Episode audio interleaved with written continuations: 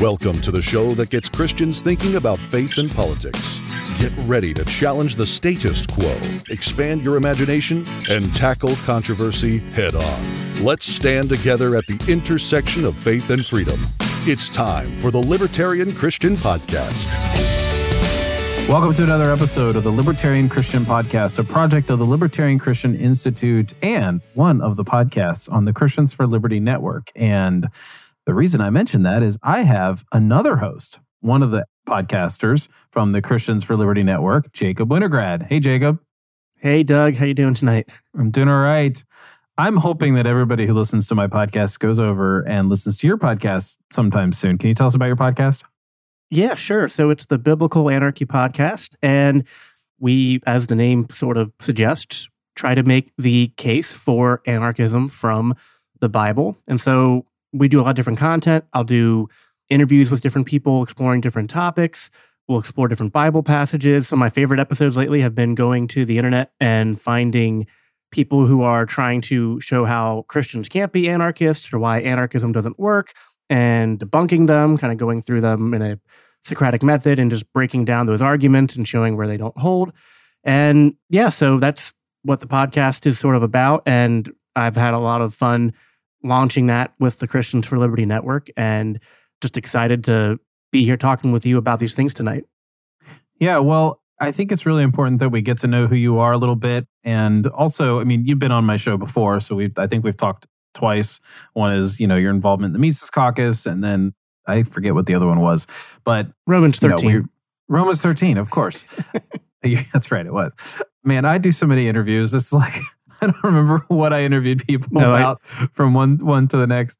That's the same when I have Carrie on. I'm just like, wait, I've had you on three or four times, and we've and of course, like each time Carrie's on, you talk abortion, so it's just like, but you you talk about abortion plus something else, so it's just like a yeah, right, yeah, for sure.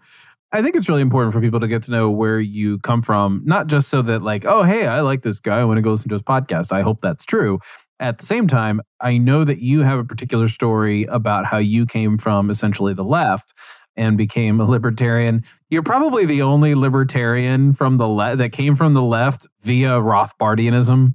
That's a pretty rare story. In fact, it's actually one of the sort of critiques that people who are sort of like broadly libertarian but aren't like really big on the Mises Caucus or the Mises Institute or you know that side of the libertarian world are kind of like, well, you're never going to attract people who are on the left. Well, somehow that did for you. And I, I want to kind of get to the bottom of that a little bit. But before we jump into your, your I want to say your transition, how did you get to become a lefty?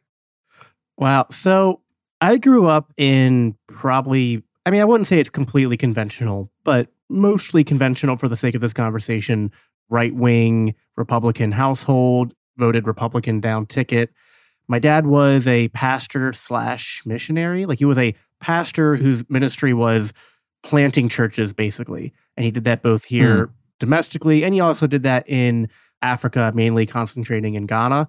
And he planted churches there as well as women's shelters, orphanages, and things like that. And so I kind of grew up in the faith, but my dad's experience sort of jaded me to both like right wing conservatism and mm-hmm. sort of the evangelical Christian wing of Christendom here in America, at least. And I saw so much corruption and hypocrisy. And I also just kind of, you know, I think grew up in sort of like a time where the cultural zeitgeist was just like, we've moved beyond these sort of like old conservative superstitions or mm-hmm, mm-hmm. ancient bigotries and things like that. And you know, I still had my faith, but I just kind of felt like people, and, you know, to some extent, I was right. I just had this intuition that the people around me in the church that I had grown up around were doing Christianity wrong, were doing church wrong. Unfortunately, although I think my intuition was right, I was attracted to the left, which I think was because they were the ones who were kind of just the more natural alternative, progressivism and sort of what we now call wokeism and stuff that was sort of the culture and sort of what my peers and stuff were doing. So I kind of went that route both politically and with my religious beliefs as well. I, I went rather progressive in my Christianity. So I think it was, mm. I wouldn't just simplify it to like rebellion against my upbringing. I think it was partly that, but also partly like just specific experiences. Like I remember watching my dad go through the process of planning churches and then trying to establish them and seeing just how much of the modern church was just like consumerism and I kind of connected that to capitalism and connected that to mm. like just also a critique of a lot of what the things that right wing conservative Christians focused on. It was like, you guys are focusing on gay marriage, you guys are focusing on trying to control people's lives and focusing on enforcing all of these dogmas and things that don't really matter. And what really matters is that we should be taking care of people and trying to care. The, the, so like things that I say on my podcast now, right? It's like it's so my yeah. my heart hasn't changed. It's just I noticed a problem and I thought the solution was progressivism and yeah, wokeism because yeah. there's something intuitive about that. I think where it seems intuitive to be like, you know, Jesus said, "Take care of the least of these," and progressives are the ones who are out there and they're the compassionate ones who in are in the public square. They're the ones who are voicing the same exact thing. Exactly. Yeah would you look back on it now as like, well, you were just simply you hadn't shed statism and therefore you just chose the opposite, the mirror opposite of what you, you know, like, hey, we're going to choose a different way of doing church, doing Christianity, but you didn't realize that the statism part was the problem? Yeah, I think that's definitely part of it. It would be interesting to like look at an alternate timeline where I encountered Ron Paul and libertarianism before I encountered progressivism. Mm. By the time I had encountered Ron Paul, I remember having to do some research on him in 2008. And then later on, when I was part of my speech and debate high school team. But at that point, the only thing that I liked Ron Paul about was that he seemed to be anti war, which I was anti war. I was very, that's another thing, you know, I was very jaded by the war in Afghanistan and the war in Iraq. I remember my history teacher, it was a big lefty, kind of like an old school lefty. And he, to his credit, very effectively sort of red pilled us in our AP history class my junior year on like the reasons behind the 9/11 attacks and the tensions that the people in the Middle East have towards America, which that just kind of like mm-hmm. really came alongside all of the angst towards my sort of conservative upbringing and just reaffirmed all that to be like, oh wow, I was told these people hated us because of our freedoms, but no, they hate us because of the violence that we've done towards them. And that fits into that conservatives are bigots and that it's all just connected to systemic oppression. And part of that systemic oppression is capitalism and corruption in politics and whatnot. So I wanted to see an end to, you know, I, I kind of viewed Christianity and viewed Jesus as like anti hierarchy. And we needed to end these competitive systems that resulted in people dominating one another and controlling people and wealth radically distributing at the top more and more while people in the middle and the bottom kept getting less and less you know all these things kind of connected together and really formed my political and religious perspectives is there anything in there that you still retain like uh, other than the spirit of like caring for the poor you just know that it's not done through the state but like is there any I'll give one example that could be the case, which is we should always be against corruption in institutions, first and foremost, the state, because it is the monopoly on violence. But is there anything in you that's like, well, there are big tech companies that are way too powerful? Now, that doesn't oh, yeah. mean we have the state break them up, but that there are actual threats to liberty and to human flourishing that that are not simply the state, but that, you know, the left does have a point, I guess you might say. Yeah outside of the one I just mentioned, is there anything else? Yeah, I mean, I think definitely I've had an easier time than maybe some more right wing libertarians coming to the conclusion of like condemning corporations, especially in sort of the post 2020 world that we live in, and seeing how a lot of the state acting through these corporations to enact its will. Because you see some libertarians that go like, "Well, it's just a private company." It's like, well, you know, it's it's a bit more nuanced than that. But I think beyond that, something I've talked about before, but I don't think on this podcast, or if I did, I just don't remember. But something I still talk about, which I think I have a more nuanced perspective on, but I think is still true, is that inequality is still a problem, especially radical inequality. It's destabilizing to a society. And the more mm-hmm.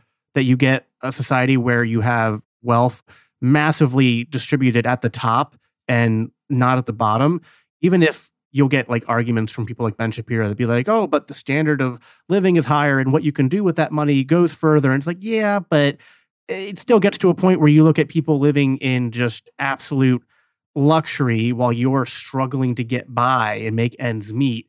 That's just psychologically something that is destabilizing. Now, obviously, the libertarian and having a understanding of like Austrian economics and free markets and how those distribute wealth, we're never going to have true equality. And I think the way that I connect that now is to understand that I think if we had a true free market, things would not be equal, but you wouldn't have this just insane lopsided distribution of wealth. You'd still have hierarchy. You'd still have people who would accumulate more wealth than others, but it's really through like things yeah. like the Federal Reserve and through insider trading and all these ways of wealth accumulation and preservation that the top, you know, to use Bernie Sanders' term, the 1% that they get mm-hmm. to utilize to do that. Like all that happens because of government. And in a free market where they actually have to compete, a lot of these people would not be able to compete nearly as well without having all of those state created advantages.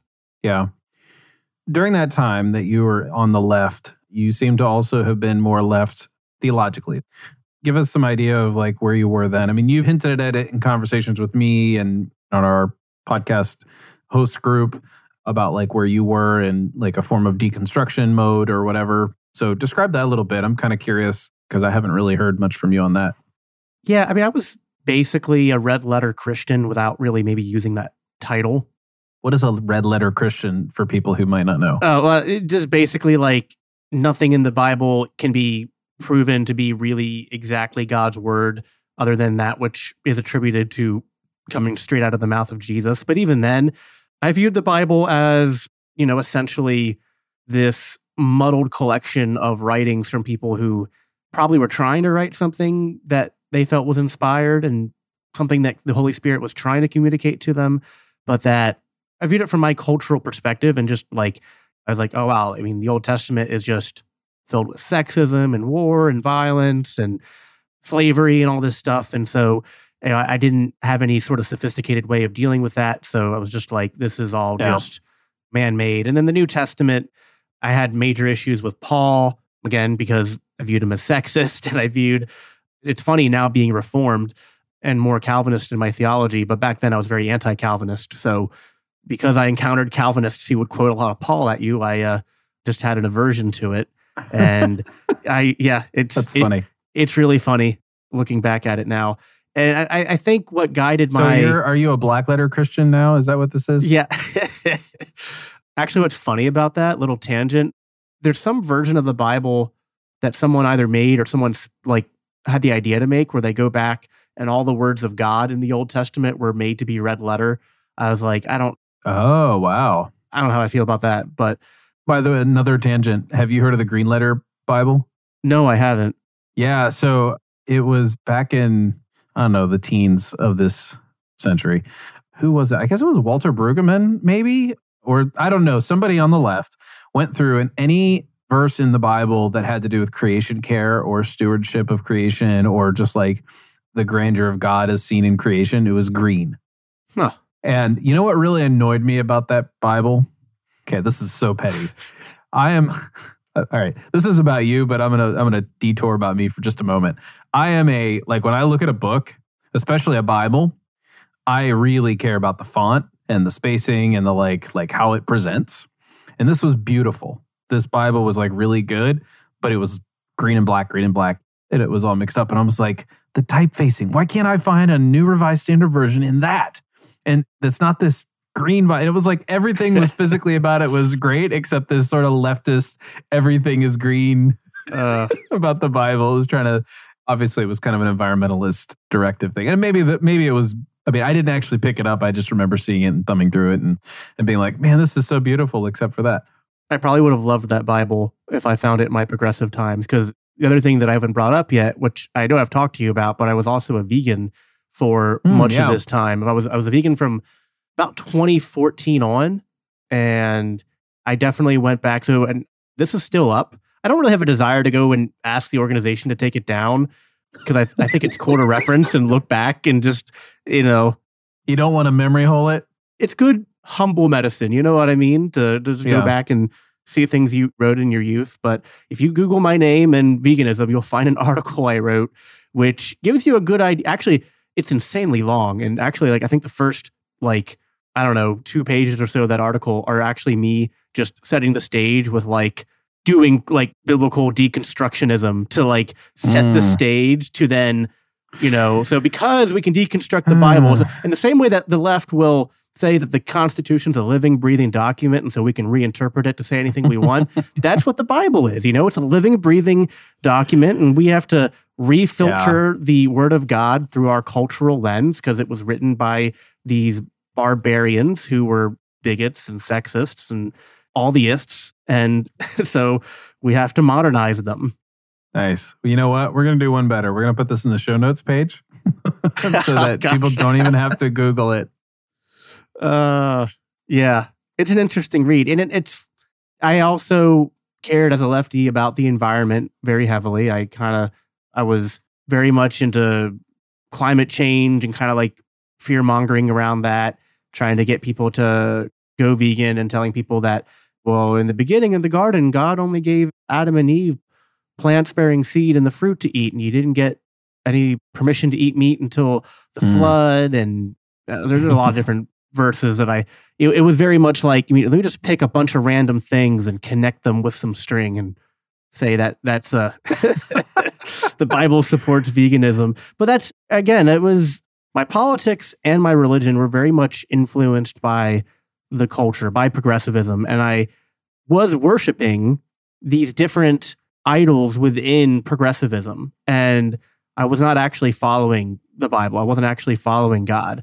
I was trying to make God and make the Bible bow down to my presuppositions and to my sensitivities and to my beliefs, which it's worth noting that because I think that experience helped me to, with where I'm at now, I know how easy it is to do that, how easy it is to take a worldview and to try to force something like the Bible into that worldview. And so I try to be very careful now as someone who tries to make the biblical case for libertarianism or anarchism to not do that, to not make the sort of like weak arguments that are based on like reinterpreting scripture to fit my Mhm. worldview, because that's not how we should approach the Bible. And so that's something that I've come a long way on to.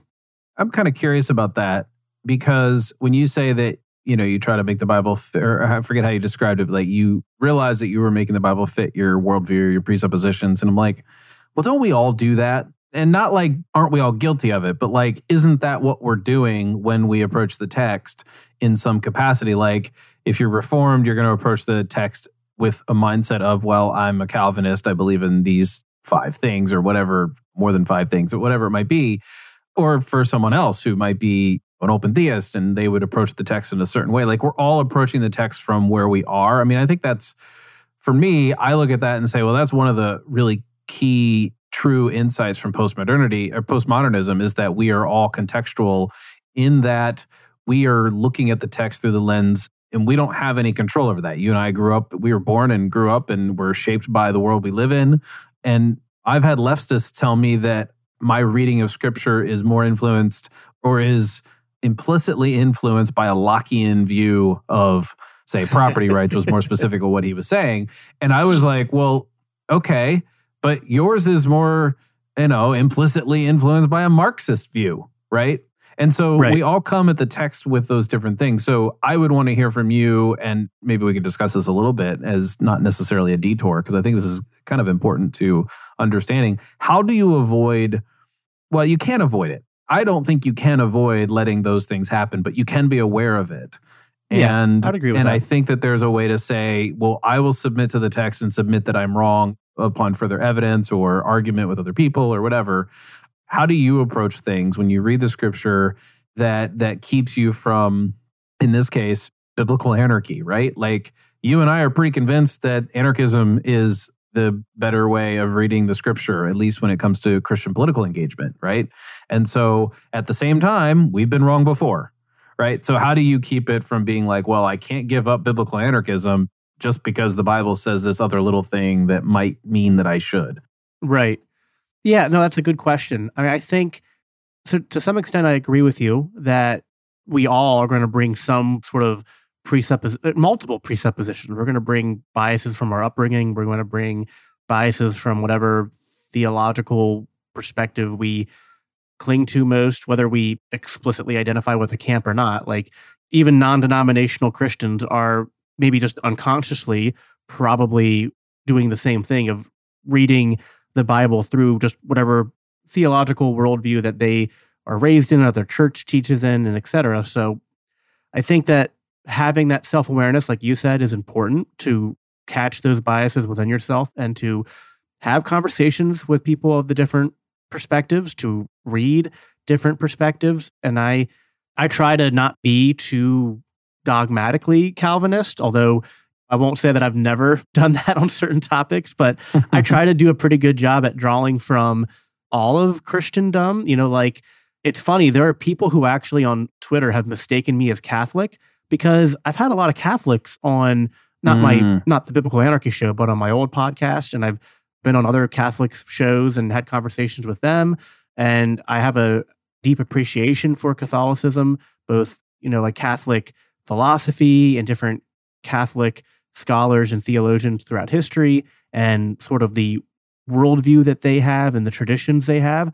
I am not a Catholic and I have some theological disagreements with them, but I think that the pursuit of truth, whether we're talking about biblical truth overall or we're trying to dive at a different topic, I think it's important to approach it from multiple angles. And I don't think that the right way to read the Bible is to and this is where I'm a little bit different. I'm not like a cookie cutter reformed Christian or Calvinist because I I don't really believe in I guess like systematic theology in the sense that like you can just write out everything and systematize everything in the Bible. I think trying to understand the Bible, I mean, I think the Bible is a in a non-ironic way, it is a living document, right? Like I think there are multiple layers of interpretation to most, if not all, of Scripture. Because a lot of things you read, like for example, in the Old Testament, there are things there that are informational and expository that are giving you mm-hmm. like here are the events of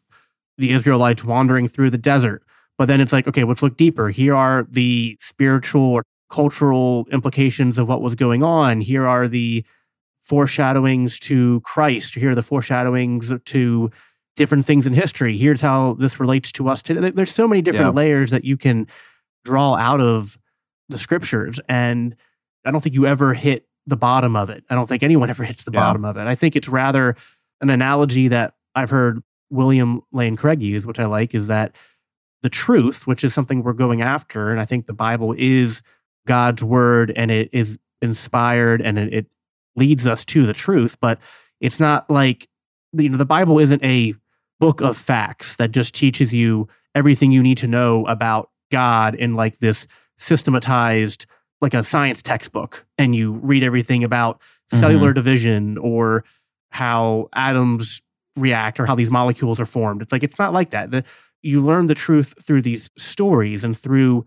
how these stories interact with the other stories and other narratives. And it's, yeah. So I think the two things to get back to your question, the two ways to best avoid and no one's going to do it perfectly, but to best avoid bringing your worldview onto the text is to A, expose yourself to as many different theological perspectives mm-hmm. as possible and to not be too rigid with that. And B, I think it's to, this is my biggest rule is I do my best when I'm reading any text to try to broaden it out as much as possible. I don't like reading verses in isolation. I try to, at the very least, read something within the context of the chapter and if I can, I like to include the chapter before and the chapter after. I like to, for example, and I, we've talked about this before, but like a lot of the books of the New Testament didn't have chapter subdivisions when they were originally written. And so we have to try to read these things as if the verse we're reading is impacted by what comes before it and what comes after it. Yeah. And Romans 13 was not Paul's 13th email to the Romans. Right, exactly. So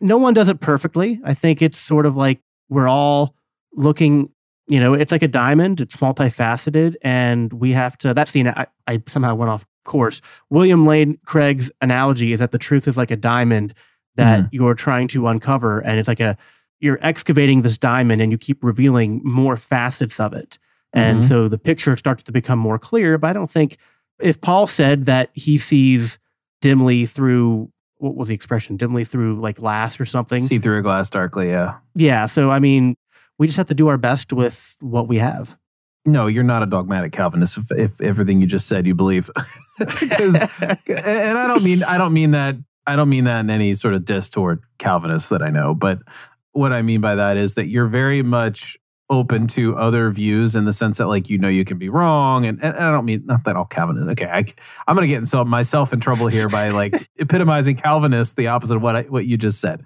But your submissiveness to the text is probably like the thing that stands out in what you were saying there. and to be clear it's like i don't think there's anything wrong with systematic theology if it's a, anything can be good if it's used in the right way like i think for example i don't have a problem with like let's say certain rites or rituals that you find in catholicism or in different liturgies if they're used as a means to bring you closer to god and deepen your relationship and pursuit of following after him that's good if they become stale empty rituals that you just repeat that's not good. Mm-hmm. yeah.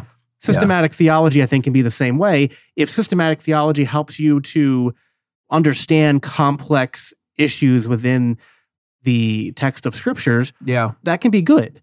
But I think it's, you know, the minute we become too attached to the theology and not the scripture the theology is based on, that Yeah. it can become a little bit too rigid. And so that's where I say that I'm I'm reformed in a sense that like I fall more into that camp, but I'm not like confessionally reformed where it's like I hold to like I don't I don't hold to like the Westminster Confession or the 1689 Right, right. Confession or all these, you know, it's like to some extent it's like when you get to that level, it's like you can sometimes I think be missing the forest for the trees a little bit.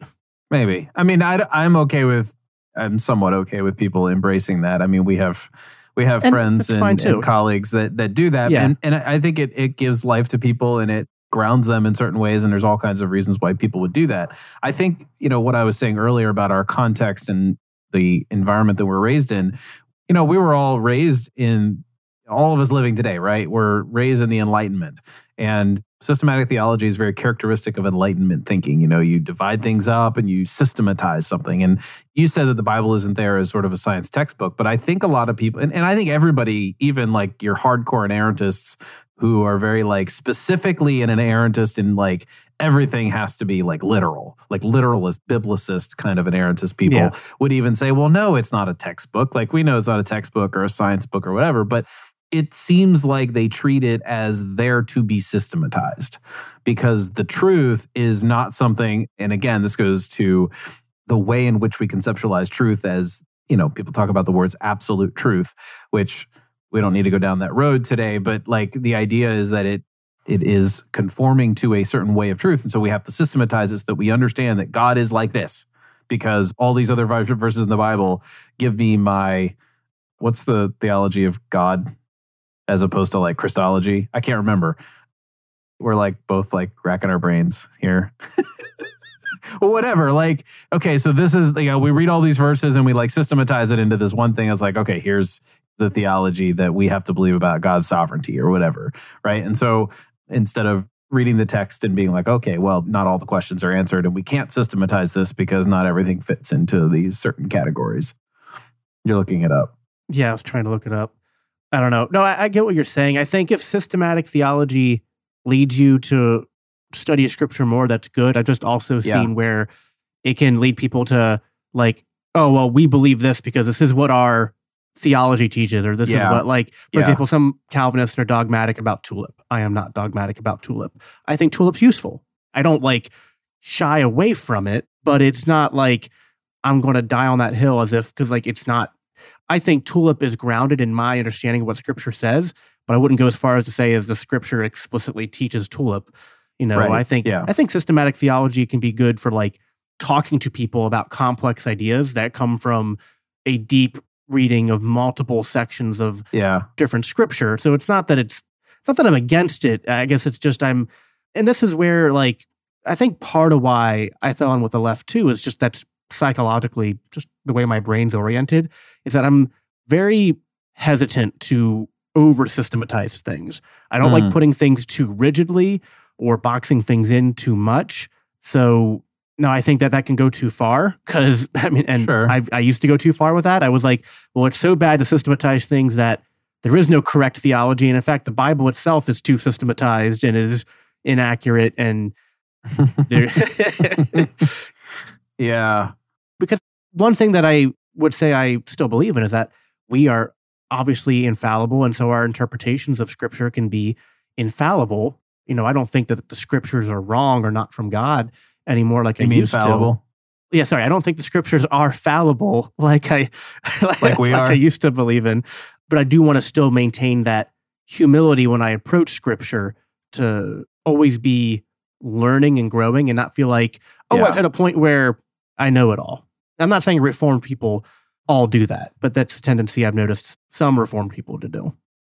Yeah, or it's the air they give off. I mean, that's sometimes just more of a matter of personality. And it's not even just reformed people. It's Yeah, no, it's totally it's probably a personality thing. And with the systematic thing, I'll we could wrap that part of the conversation up. I remember distinctly a phase where I really was not in favor of systematic theology. Like I had learned it a lot and I had started really not liking it and it was Tim Keller who kind of made me be like, "Oh, okay, I could see the benefit." And he was kind of describing, he was basically saying that you can read the Lord of the Rings trilogy and really, really like it, but sometimes you just need a book to tell you who the characters are and how they relate. And so there's books Right. about that are sort of like dictionaries that tell you that these are this people, this is where they live, this was the time period of Middle Earth that they lived in, here's the books that they show up in, and whatever. And so I'm sure Tim Keller put it way more eloquently than I just tried to describe. But that made me realize that there are two ways of understand like it can be a tool to help us understand how to rightly divide the word of truth right? And so to quote the old king james version of that but in any case let's shift this because you were in this mode of being sort of a leftist red letter christian and you know we've dove in there on one particular topic. What were some things that experiences or maybe some ideas that changed your worldview to where you are now? I mean I wanted to ask you, and we don't have to go into it, but like, how quickly was that transition to be a leftist? But then, how quickly was the transition coming out of that? Because my journey for me took a quite a bit of time, and it seemed like for you it was a little bit faster. Yes. So I think I would have identified as being on the left from probably the time I was eh, probably like 15 or 16, sometime in there. And it, it was, that okay, was, that's young. yeah, yeah. No, it definitely by the time, like, I think at the end of my junior year is when I like really started to like staunchly identify as very left leaning. And then now I think after high school, I, I maybe dropped out of caring about politics as much because I entered the workforce. I started, I was dating my wife and maybe wasn't as politically involved as I was when I was in high school. I was in speech and debate, so I was very much informed by my like very left leaning teachers and coaches and stuff. And then by the time Bernie Sanders came around, I got really caught up in him because I mean, just everything he said to me made sense. He was like, we got to get corruption out of politics. We got to address this massive inequality. We got to address healthcare. Just again, all the things that to me seemed to make sense. And part of what I guess like a delusion or an accuracy that I was operating under was this idea that there was enough for everybody and there's always enough for everybody.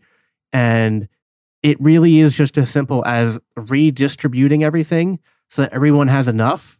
And the people that have way too much will still have plenty. And society yeah, it's will be more math, fair. right? We Yeah, just take right. away some of their stuff and like look at the math.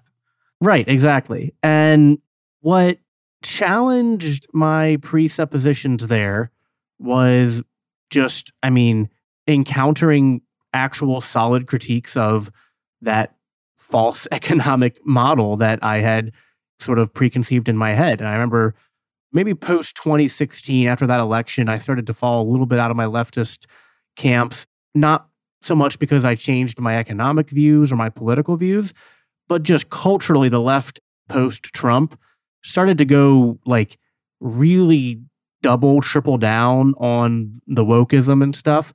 And even though I wasn't at a place theologically that I am at now, it still went too far for me at that point. Like I think God kind of like had a, you know, enough root in my heart. There was enough truth Mm. root in my heart that just like I had an aversion to going that far. I was like, listen, I have some issues with my, you know, conservative family and their beliefs and stuff, but they're not all like racist, bigoted Yeah. monsters. You know what I Yeah. mean? Like it just it started to not make sense to me.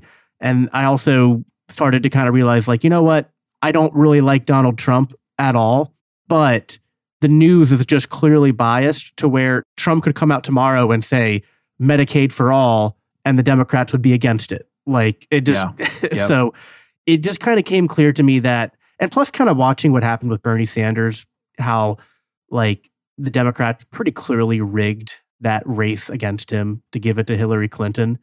And so it, it just, I became jaded on the Democratic Party. And then the Democratic Party people I knew just became so rapidly It was tribal. woke and progressive. Yeah. It was just all about Trump derangement syndrome, and I just didn't want any part of it.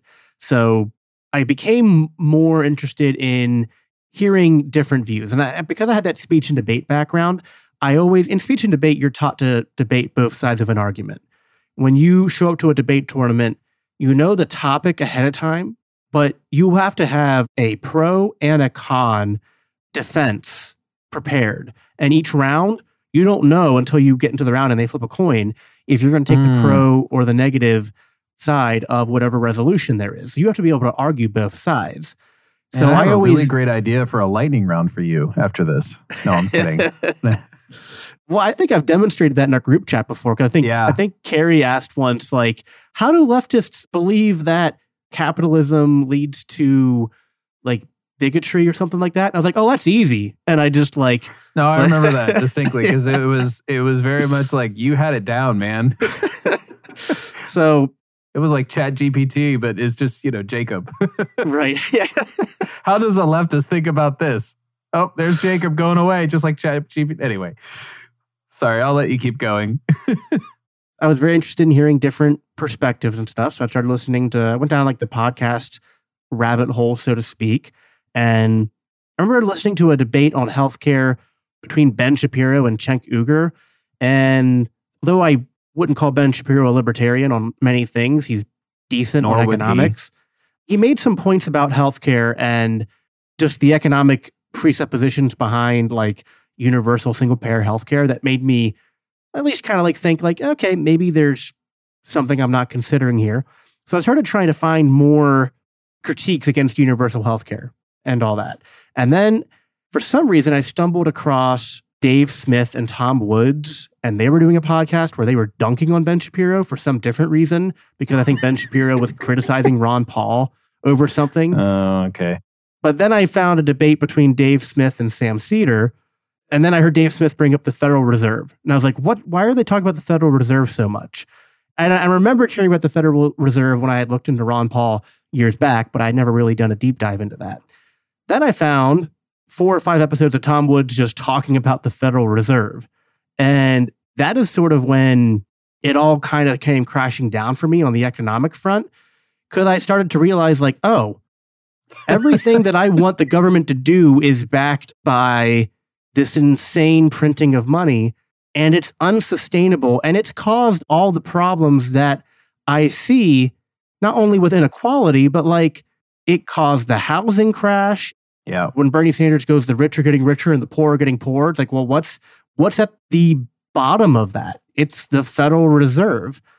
And I realized like oh basically to sum it up I was like oh scarcity is a thing and printing money doesn't eliminate scarcity and so that's basically what changed my political beliefs. And I think then just once I got away from that, I was just at a point in my life where I was just ready to challenge other ideas too. And so I started, because I fell into the Rothbardian camp, so to speak, I met a lot of fellow Christian libertarians who were very different than me theologically. And so that began to broaden my my theological perspectives as well. And And at the time you were you're saying at the time you were leftist and they were different from you, as in like they're similar to you where you are now. yeah, they're similar to yeah. Okay. I would say like this journey started around 2016 And then 2018 is it was a slow transition from 2016 to 2018 Okay. to where I switched from being pretty far left to being libertarian leaning. And then I had a whole experience that red pilled me on anarchy, but I don't know if we want to get into that or not. But Hmm. Well, maybe that can be an episode for your podcast. People can go. It'll be a little Yeah. tease, right? Yeah. Hi, this is Gregory Baus. And this is Kerry Baldwin. If you're enjoying this podcast, you may want to check out the other shows in the Christians for Liberty Network, such as the Reformed Libertarians podcast, hosted by me and Kerry. We educate and inspire listeners to embrace and promote libertarianism as grounded in the Reformed faith. The Christians for Liberty Network is dedicated to offering a variety of content you love, like what you're hearing in this very episode. So now back to the show, and then be sure to check out reformedlibertarians.com. I'm kind of curious when you started learning about the Federal Reserve, did you have any impulse to look into the pros of the Federal Reserve given your debate tactic preparation? Well, yeah, I mean, I, I remember trying to look up. So I, I remember like fact checking everything that they were saying about how the Federal Reserve operates and how how the money gets distributed and all Mhm. that. Yeah. And I uh, had a pretty decent understanding of like Keynesian theory of economics. And I was just like, well, yeah, you'll you lower the interest rates to increase the spending during the recession, so you get out of the recession quicker. Like that's kind of the basic idea. You spend As if that's just a de facto good without right, question. right. And I was like, I was like, what's? And I was like, what's wrong with that? Like, you spend the Right, money and then you bring the, and then I think what clicked with me was I realized, and no one really, except us libertarians, like keeps that heavy a tab on the Federal Reserve. But once I started looking into it, I was like, oh, the problem is that Keynesian economics does kind of, in theory, state well, at some point the interest rates do have to rise. Now, like, wait, we haven't really risen our interest rates like Mm, ever. yeah. Right. like we we are just now here in 2023 experiencing the rise of the interest rates. And so basically, I think what it was hard to, for me to come up with arguments against it because I kind of the way I started to understand it was, oh, Bernie Sanders wants to get money out of politics. But that's just like fundamentally impossible because this machine is sort of like that is literally the lifeblood of politics. Mm. You know what I mean? like this Especially whole- corrupt, or at the, at the very least, corrupt politics. Right, exactly. So it's like, put it way: if you want to get money out of politics, you have to eliminate the system where you can have this just unlimited spending, and the wars and these programs and stuff can just be funded into infinity with no Well, with no Real check, check put against and no permission from the people. right. It's like there's no point in objecting to taxes and what because like it's like oh we got a tax cut cool that just means they're printing more money and you're getting taxed indirectly hmm. by the devaluing of your dollar Yeah. you know what I mean? It's just yeah. Yeah. there is no check, there's no actual social cost. So I think it really was just a case of encountering better ideas. And I think the real problem with people on the left is just that this is going to sound like like I'm sort of like talking down at them, but I think the problem with a lot of people on the left is that you kind of are brought up to believe that to have this sort of false sense of intellectual superiority and you don't have the curiosity to go and have your ideas countered by other counter perspectives, right? And if you do, the people you seek out the most are the people that seem like your ideological opposite. You go and talk to Republicans, but Republicans are really just progressives, like like Michael Malice says, driving the speed limit, right? Like very rarely you're going to find a Republican who's going to talk about the Federal Reserve or talk about a need to actually go back to free market economics. They're really just going to be like, hey, you guys are taxing at this rate and we should drop it to this rate. You guys are spending this many trillion dollars and we need to spend this many trillion dollars. It's like Yeah.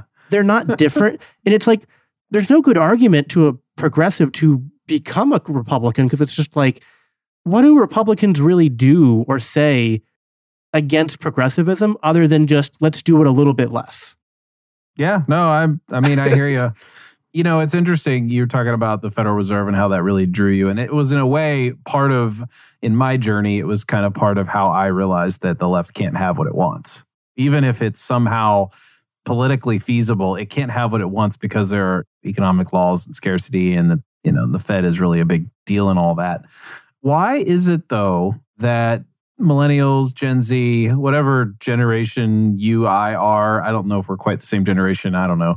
Like, what is it though that draws them to this whole woke movement or basically leftism, progressivism? Like, I've often wondered why the left hasn't latched on to the Federal Reserve issue. Like, and anytime I try to talk to my progressive leftist Christian friends, they're just kind of like, well, we need a stable economy. Or, well, we need, you know, liquidity. Like, well, what if the Federal Reserve didn't print all this money in 2008, 2009, then we would have really had it, would have been worse or whatever. Like, they come up with these, like, sort of excuses, but they don't really seem to understand that, that it's an underlying cause. But that aside, what is the mindset of somebody who is attracted to this woke stuff or progressivism?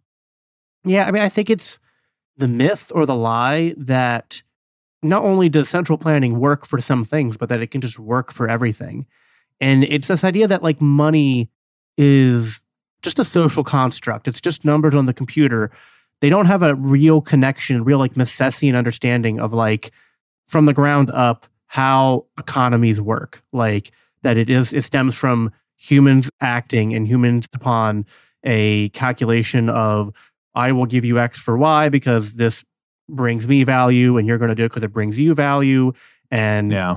the source of value comes from those subjective judgments that people make in those interactions within the market. To them, value is just arbitrary numbers that we can, it's like, oh, you just, the cost of the banana is this much because the grocery store says so.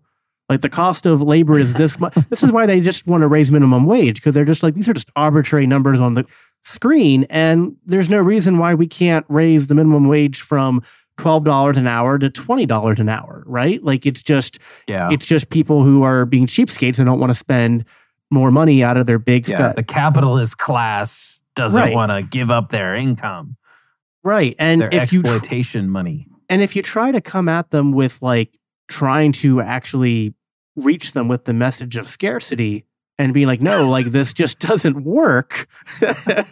like Reach them with the message of scarcity. That's a great headline for this. but it really is like I think at the bottom of progressivism is a rejection of hierarchy and scarcity. It's like the scarcity and hierarchy either do not exist or they exist only because they are imposed upon people by the ruling elites. That is Social that is sort of the yeah, it's all social constructionism and just if we just pass a law that says everybody is going to get X, Y, and Z, everybody will get X, Y, and Z.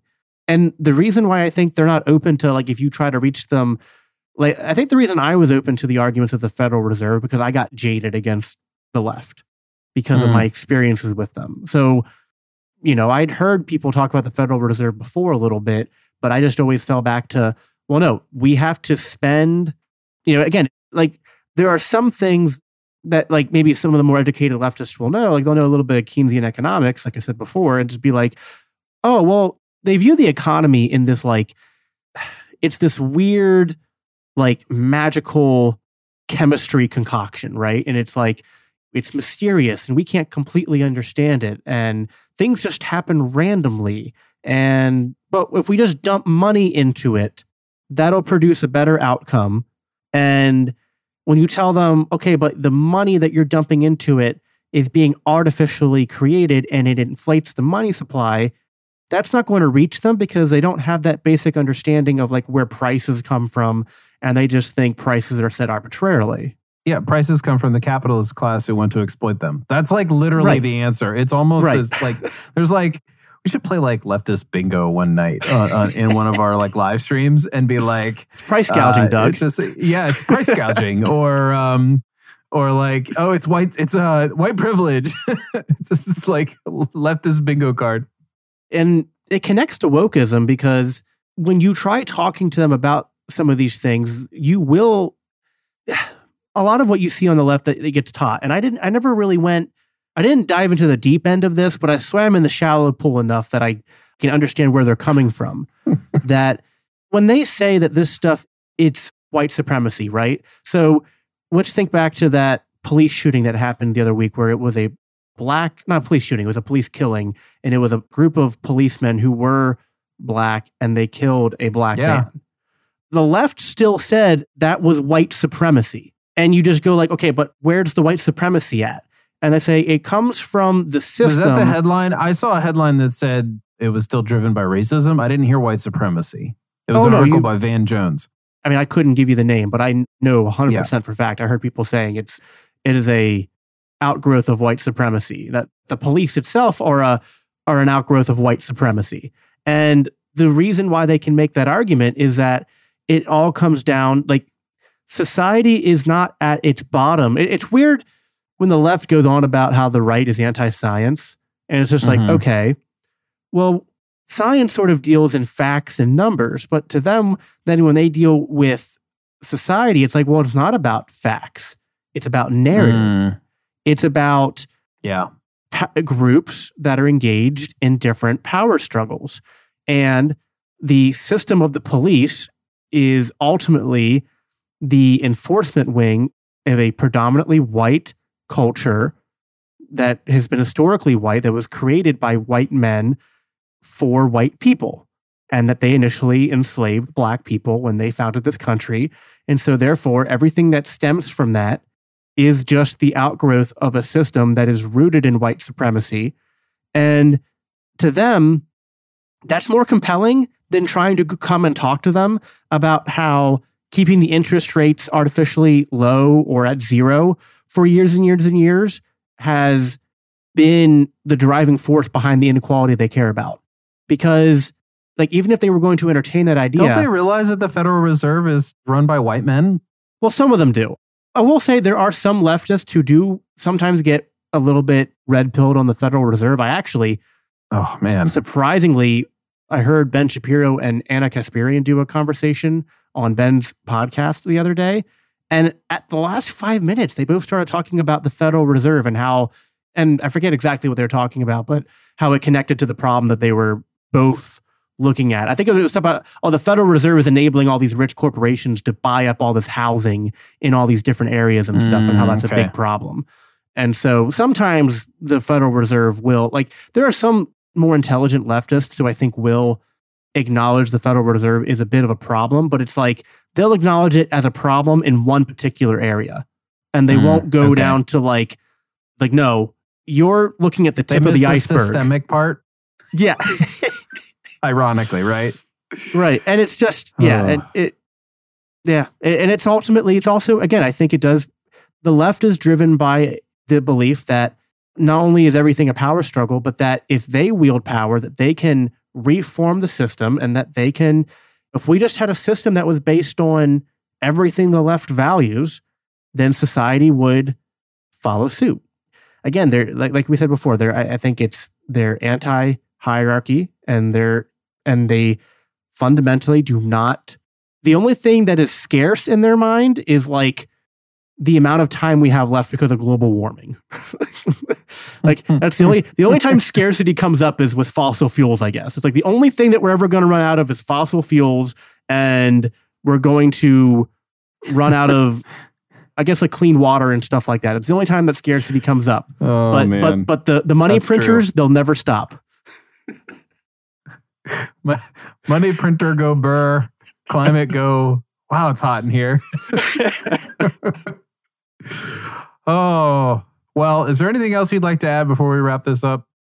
I would just encourage people because I get a lot of people in our camp's frustration with dealing with the left because it's like once I became a libertarian, I went hard at like all my former left leaning friends and relatives. My my sister's a huge lefty. I think I've Cage talked about that huh? before.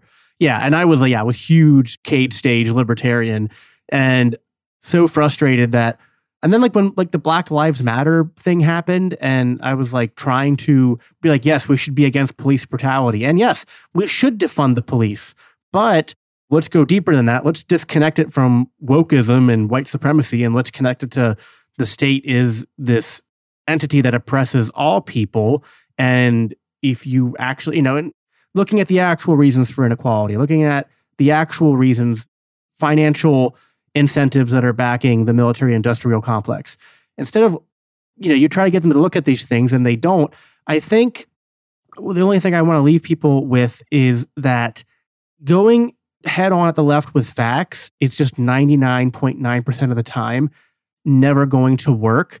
I would compare this a little bit to like the Matrix movie, which I think is just a great story to kind of use as a reference in libertarian in the libertarian world. But you have to sort of like if um I'm trying to remember their names, like if Morpheus and the people had gone to Neo in that movie, like just randomly on the street and handed him the red pill and blue pill and tried to tell him you're living in a simulation and everything is yeah, you know yeah. it's like he's going to be like what? and think you're crazy. Like you have to plant seeds and have to show you have to show people over time the glitches in the matrix yeah, and they have to at some point hit a point in their journey where they know the system is flawed and they know something's wrong they just don't know it yet. And that's when you have to engage them. But i think too many people focus at throwing all the factual arguments at them first instead of trying to just help show them the glitches in the matrix to get them to that point where they're ready. It's different like i think when you're engaging with the right it's different. It's like they're not as compelled by like arguments about sys- systematic oppression and whatnot. They're more, you might be able to reach them with just like, if you're going to outright the right, you just show them how you're not really conservative, you're a progressive. like, yeah. that- Driving that, the speed that I think yeah. could be a bit more effective. But with the left, I think we have to take a different tact. And listen, I, I know plenty of people, it's not just me, there are other people from the left who have had similar journeys to me. And I think we need to not, to quote the Bible here a little bit, like there is no Jew, no Greek, no slave, no master, you know, no no male, no female. We're all one in Christ Jesus. Let's be careful to not. I mean, I'm not saying we should be anti. Like obviously, categories of people exist, but let's not dehumanize people on the left or give up on them as a wholesale, because I think there's a lot of people on the left who can be reached, and if you put that investment and time into doing it, we're growing the number of people who oppose the empire, who oppose the the great evil and of the state and of authoritarianism, and that's what we should be focused on. So I just want to encourage people in that. Excellent. Well, I hope everybody hears more from Jacob on his Biblical Anarchy podcast. Thank you, Jacob, for joining me here to talk about your journey and how we can fight the state. Yeah, thanks for having me, Doug. Thank you for listening to another episode of the Libertarian Christian Podcast. If you like today's episode, we encourage you to rate us on Apple Podcasts to help expand our audience. If you want to reach out to us, email us at podcast at libertarianchristians.com. You can also reach us at LCI Official on Twitter. And of course, we are on Facebook and have an active group you are welcome to join. Thanks for listening, and we'll see you next time. The Libertarian Christian Podcast is a project of the Libertarian Christian Institute, a registered 501c3 nonprofit. If you'd like to find out more about LCI, visit us on the web at libertarianchristians.com. The voiceovers are by Matt Bellis and Katherine Williams. As of episode 115, our audio production is provided by Podsworth Media. Check them out at podsworth.com.